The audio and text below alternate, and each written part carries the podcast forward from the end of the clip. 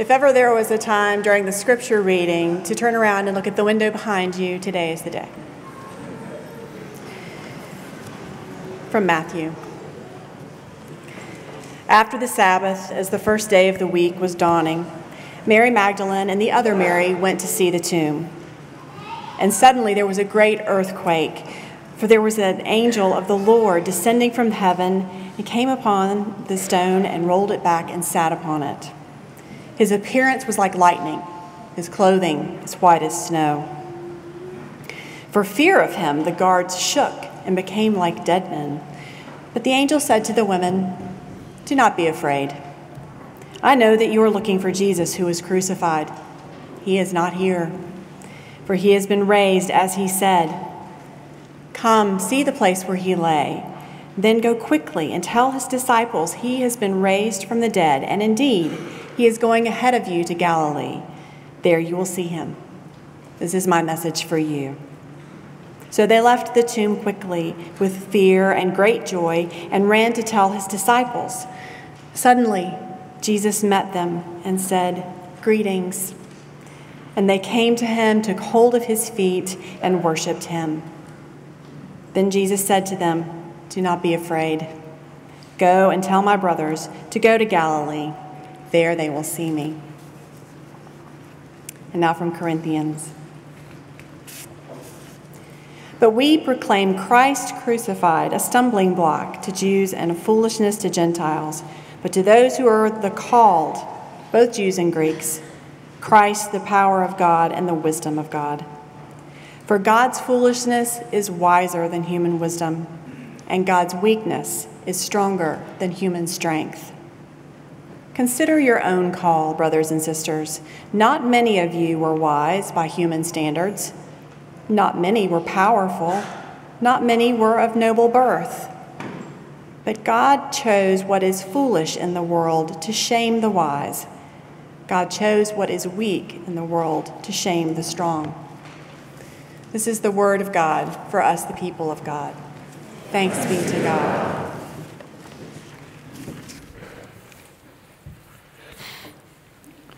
Imagine at this point, some of you have already discovered that on this Easter, there's another observance that coincides with Easter this year, right?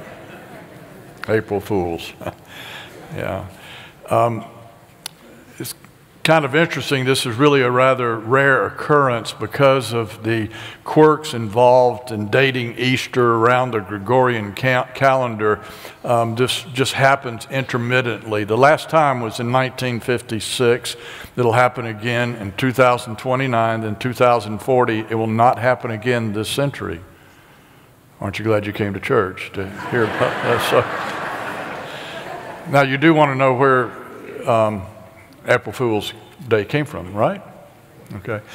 I'm going to tell you. There's a lot of theories about this. Um, the one, the legend that I find most compelling, and I think there really is some truth to this, in the 1500s, under the reign of Charles IX of France, they switched the calendar in the Western world from New Year's being on April 1st to January 1st. But there were some old school people who held to the April 1st. And so they had pranks, you know, kind of coming their way. So this is what would happen in April in the streams and rivers of France, there was the hatching of these new and little fish, and they were easy prey for, for the lure and for the hook. And so those little fish were called April Fools. Okay? So this is what happened. The people that still believed in the April 1st deal, they got pranked, they got fished. People would nail a fish to the door of their house. Did you know about that? That's where all this comes from. How has it survived all these years? I, think not because we're into fish and all that kind of thing, it, it has more to do with we need humor. I mean, Mark Twain said uh, humor is the major assault on human smugness and arrogance, and we could use a little bit of that. Some of you remember back, I think this was in the 1960s, BBC did this. Um, they aired this program on the harvesting of the spaghetti crop in Switzerland. no, no, really, they did. And so They, um, there were shots of these happy little groups of pickers that were pulling these long drooping strands from bushes. And they interviewed some farmers about the, the projections they had for this year's crop. They talked about the hopes that some of these farmers had of expanding their market, maybe all the way into Italy. now, this is what happened. The phone lines of the BBC Center were jammed with calls, not with complaints. They were jammed with calls from people who wanted to know where in the world could they find out how to buy a spaghetti bush. really. And the program aired on April 1st. you say, April Fools. You know, it, it is kind of a day of pranks. I guess pranks, it shows as a jokester in all of us. My two boys, they used to just, oh my goodness, what, the things that they would lay on their mother. I mean, she, she would be so lovingly gullible, and she'd forget it's the day, you know, when this was happening. And I remember one year, our oldest son called and said, uh, Mom, you know all the plans you had for the graduation party? Well, there will be no graduation. I found out I'm four hours short. One more semester. For five minutes, she's wondering how we're going to pay for another semester. And then, then comes, oh, but it's April Fool. Yeah, right. Well, I don't have to tell you that April Fool's Day has nothing to do with the Christian calendar.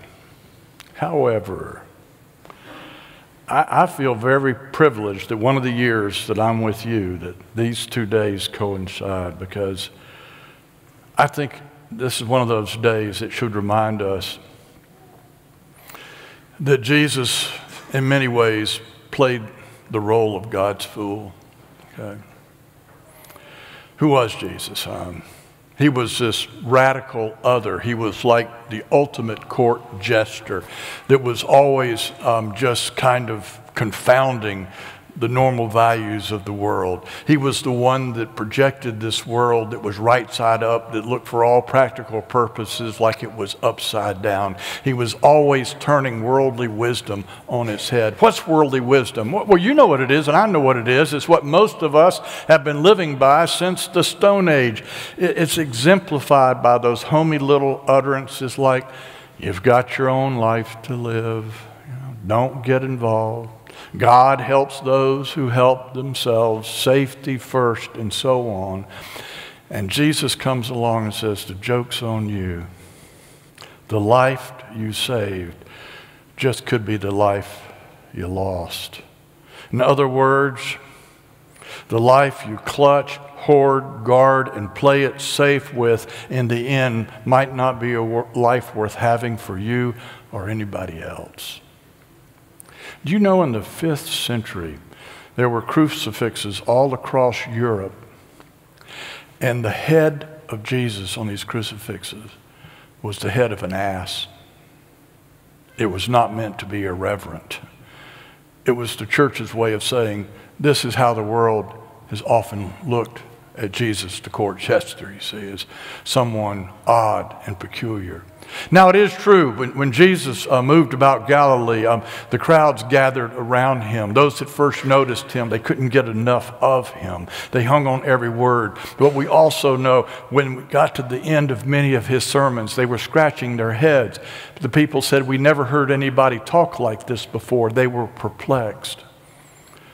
But when Jesus went into Jerusalem, the powers that be, they were not perplexed. They were angry because he had turned the meaning of power on its head, you see. And they snapped him like a twig. We had a pretty nice group of people here on Friday night. We had a nice group.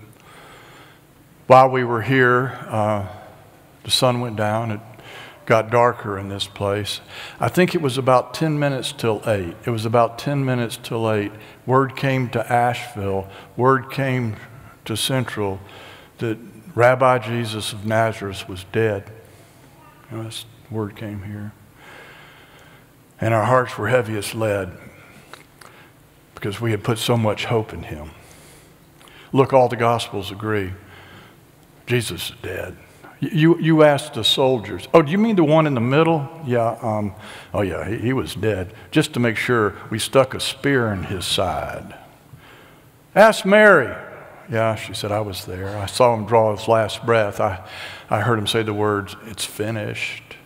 Go on and tell James um, he can have Jesus, carpenter's tool and bench. It'll be his now. Go, go on and tell Herod, uh, Herod, you win again. Why did we think anything could really change? I'll tell Pilate he can sleep peacefully tonight. Rome is safe. Tell Caiaphas, yes, political expedience carried the day. Yeah, we were here, a group of us on Friday night, and word came to us that Jesus is dead. But then some of us got up this morning, we stirred a little bit, and we said, well, the, the least we can do is go to the funeral. And so we came. Oh my goodness, the cross was covered with flowers, and we heard the word from those breathless women that said, He's not here. He's not here.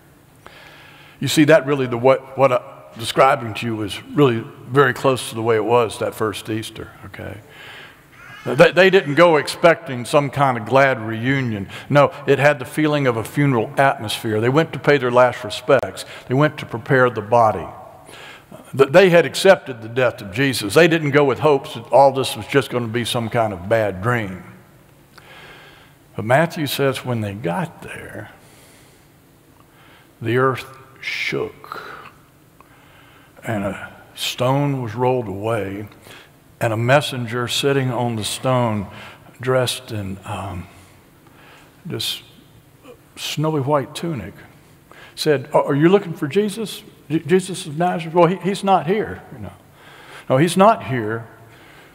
He's risen. Of course, he wasn't there. I mean, the empty tomb is too small a focus for resurrection. He had outgrown his tomb. You know, he had things to do and people to see. His business was among the living. He is risen.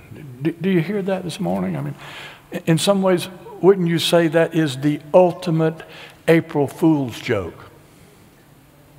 All, all, those forces that had come together, forces of hatred and fear, and they conspired. They thought they could nail him down and put him down once and for all, and the joke was on them. But that, that is what happened. They thought he was a fool, and so they got together and they said, How many people for Barabbas? Let's take a straw poll. Oh, we don't even need to count. It's Barabbas by a landslide. They had enough votes to have a mock trial. They had a mock trial and then a beating and a crucifixion. And they took the body and they threw it into a hole and they put a stone on top of it. They said, Double the guard, seal it fast. Give us enough power and we can stop anything. Just, see to it that this crazy carpenter and his ideas don't get loose. He is risen. The empty tomb. What is the empty tomb? I like to think of it is the open mouth of God saying to all the centuries, Don't you know you cannot defeat eternal purposes? You might delay it, you might detain it, you might detour it, you might think you've conquered it, but after you have done your worst to it, it'll still be standing there as deathless as life itself. Paul said, this life, this death, this resurrection in Jesus Christ, it's the very foolishness of God that is still surprising and shaming the strong and the weak. Frederick Buechner said, It's the foolishness that makes us laugh as people of faith. He said, This is what enables us to laugh even now in the midst of our weeping. Why? Because we know to whom belongs the final word. It will always be a good, it will always be a living word. It's the laughter of faith. It is the divine comedy. So here that day began. It, it had the feeling of a funeral atmosphere. The two Marys show up and they're weeping, and by the end of the morning, they're laughing, they're running all the way back to tell their friends, and their testimony commingles with others, all the way down to people who never experienced the physical resurrection, all the way down to you and me. So, who are we? Some people would say, in the New Testament, call us witnesses. That's a, that's a good word, witnesses to the resurrection. You know what Paul calls us? Fools, fools for Christ. Yeah, Easter fools. Do you know that in the history of the Christian faith, that little phrase, holy fools, it, it actually was a kind of a designated group of folks?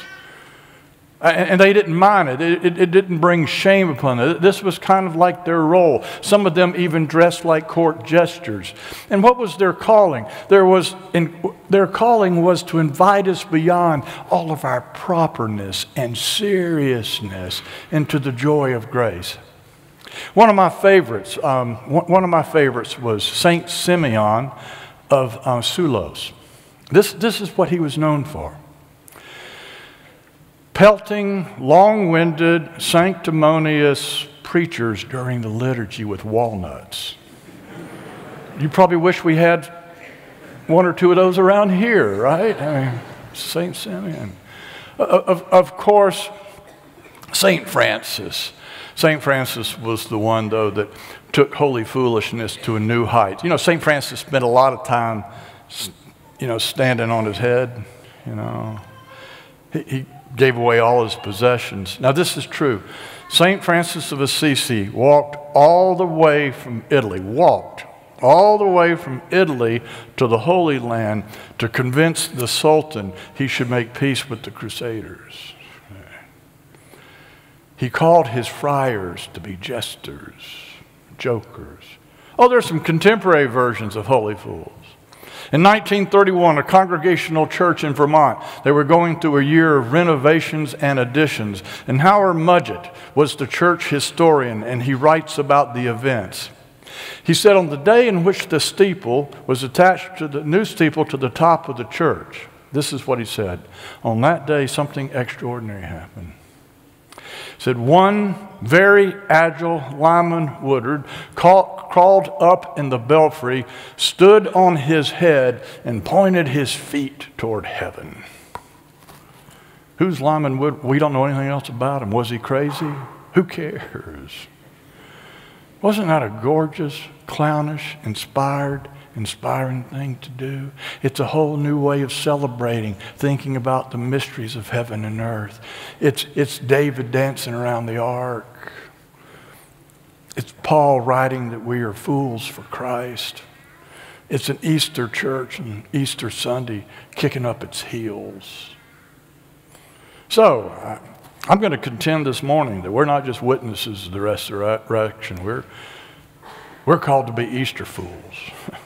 So, what does that mean? It, it doesn't mean you have to um, stand on your head, it doesn't mean you have to dress like a court jester. I would suggest that, that it means that we have to be a bit reckless in abandoning all of our loyalty to mere worldly wisdom, you say. Look, I, I think it's hard to be a spiritual fool because I want, you want what the world wants. Give me a little prestige. Give me a little comfort and safety and security and predictability. What would it mean for this church to be a church of Easter fools? I know this much. It would mean we'd be the poured out church. You know what I mean by that? The poured out church. Outlandishly, preposterously generous in everything we do, not for our sake, but for the sake of the world.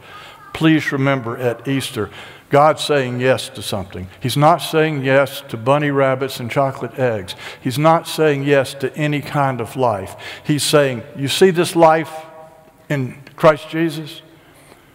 This one who poured out his life without counting the cost, without looking back, he said, That stands. That's it. So if we're going to be Easter fools, that should be our life that in our life together, we will be a people who are indestructively alive, whose love has no limits, whose hope has no end. What would it mean for you and me personally to be Easter fools? I don't think it means we have to be silly. I do think it means we have to be foolishly stubborn in our willingness to live into this Jesus right side up, upside down way. Okay. To be an Easter fool doesn't mean that you have to be more religious than other people. Doesn't mean that you um, have to do unusual things where people say, ooh wee. No, it, it, just means you put on your Easter clothes, your resurrection clothes. You know what they are. You get rid of your old rags and you put on humility and forgiveness, mercy, kindness, compassion. You know, you know what those things are. You don't have to do anything unusual.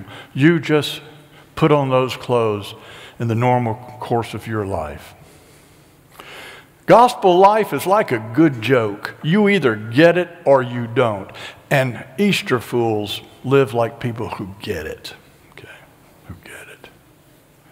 But all this, everything we're talking about here, all this foolishness, it's, it's rooted in Easter faith.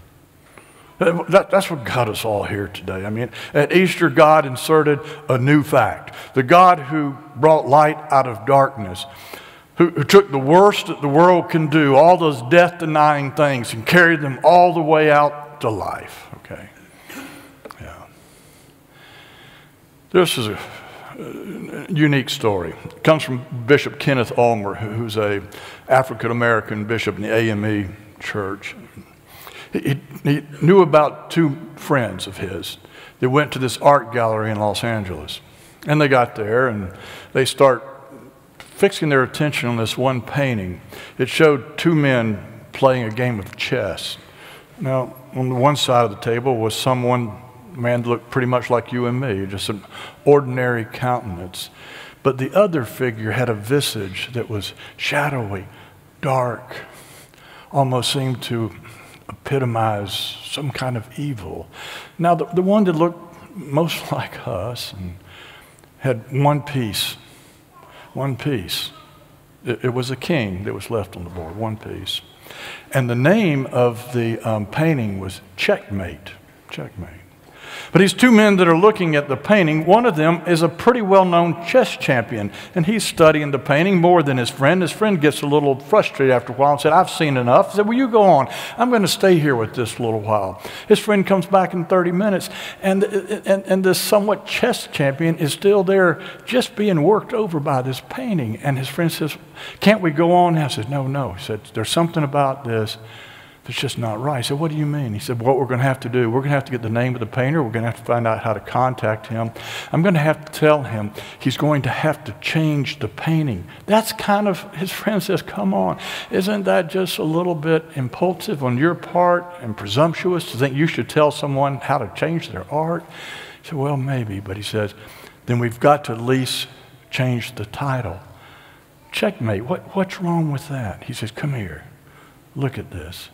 The painting is entitled Checkmate. I've been looking at the board. The king on the board still has one more move.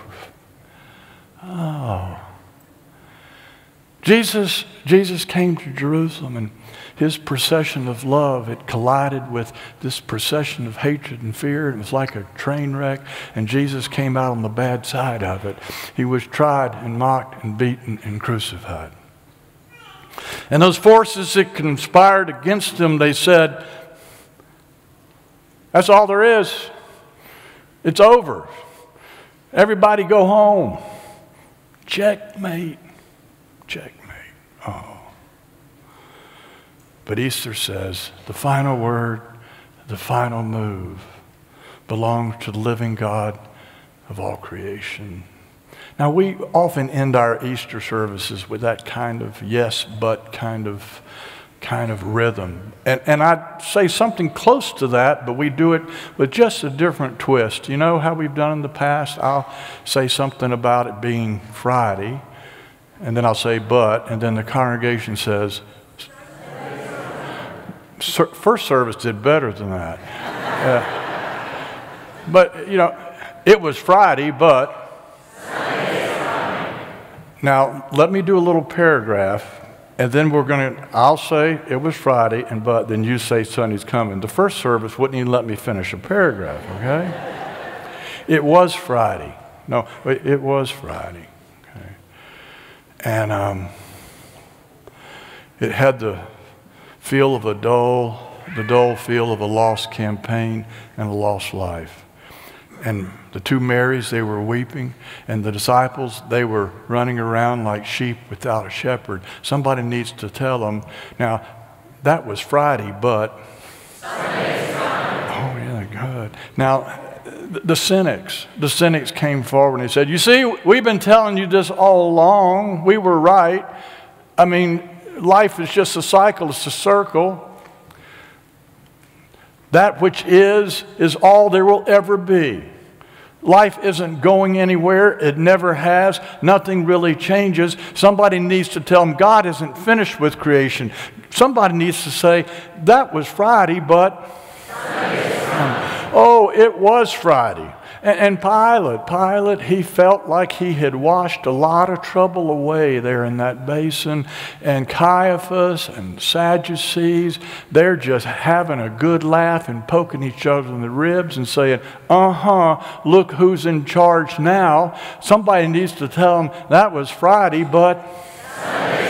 And you got up this morning and you opened the newspaper and you said, Oh my gosh, I live in a world where goodness gets mocked and truth gets stretched out on a scaffold. But no, you say to yourself, I'm not going to learn just to live with the dark cloud. I'm not going to make peace with the status quo because I know that even the very foolishness of God is still trumping the news of the day. Yeah. You know, don't you? Some days it looks like Friday, but it's Friday.